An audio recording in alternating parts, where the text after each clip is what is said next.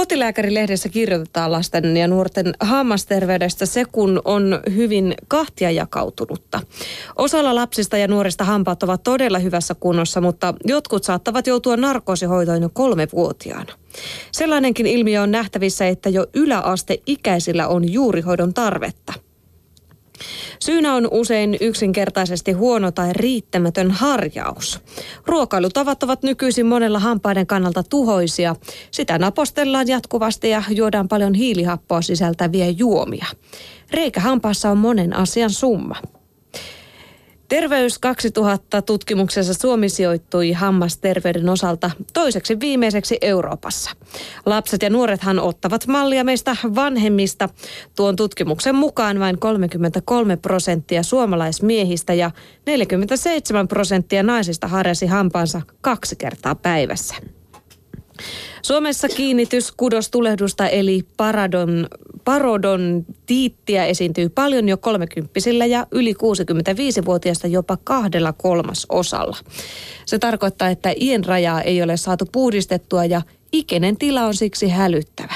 Hoitamattomana se johtaa hampaan irtoamiseen. No miten tätä lasten ja nuorten hammasterveyttä sitten voisi kotikonstein parantaa? Siihen vastaa asiantuntija syy, suuhygienisti Mari Heinonen.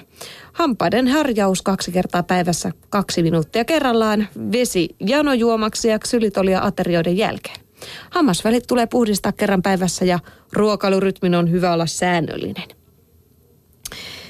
Hammas, hampaat kestävät happohyökkäyksiä viisi enintään kuusi kertaa päivässä. Sitten kysytään vielä Mari Heinoselta, että jos yhden asian voisi muuttaa nuorten hammasterveyteen liittyen, niin mikä se olisi? Yllätys, yllätys. Ehdottomasti energiajuomat pois. Ne ovat monella tavalla pahasta. Niissä on paljon sokeria, niissä on hiilihappoa ja lisäksi huimasti piristeaineita. Mielestäni ne voitaisiin hyvin kieltää alle 16-vuotiailta. Energiajuomat tekevät nuorista levottomia ja vaikeuttavat illalla unen saamista, jolloin kierre on valmis.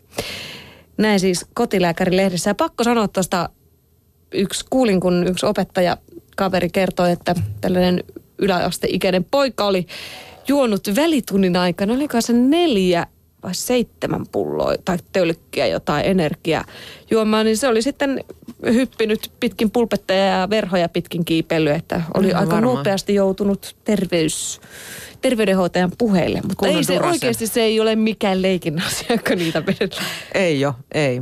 Tuossa nyt on taas muutama hyvä, hyvä syy kiristää lapsia vähän useammin hammaspesulle. Ehdottomasti. Ootko Salla koskaan googlettanut sairauden oireita? No viimeksi viime viikolla flunssan oireita muistaakseni. Okei. Okay, no, Vieläkin kuulee vähän äänestä, että semmoista on pikkusen ollut. Mm. Mä oon löytänyt vaikka ja mitä kuule semmoista sairautta ei ole, mikä mulla ei Google mukaan olisi. Mutta tota, aika monista ihmettelee, että onpa outoa tuollainen kutina ja päähän sattuu jännällä tavalla. Tekisi niin mieli googlettaa, mistä omat oireet voivat kertoa, mutta kannattaako se ja ottaako oma diagnoosi lääkäriä sitten taas päähän?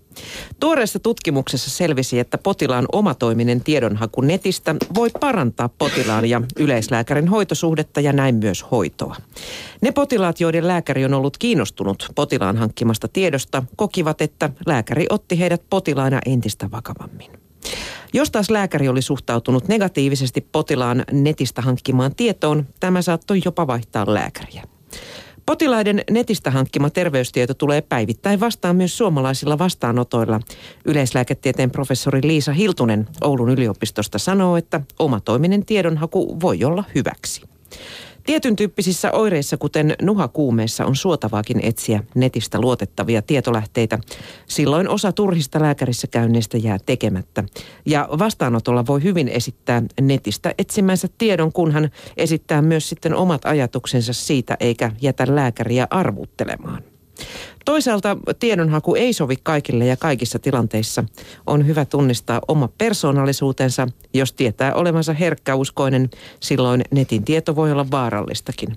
Samoin erilaiset keskustelupalstat voivat olla hyviä vertaistuen lähteitä, mutta pahimmillaan ne voivat myös sairastuttaa ihmisen lopullisesti, sanoo Hiltunen. Tästä. Allekirjoitan tuon Juu, kyllä. vertaistuen ja niitä nimittäin kun lukee, niin voi kyllä saada niin ristiriitaisia vastauksia johonkin kysymykseen, mitä siellä on mm. alun perin esitetty.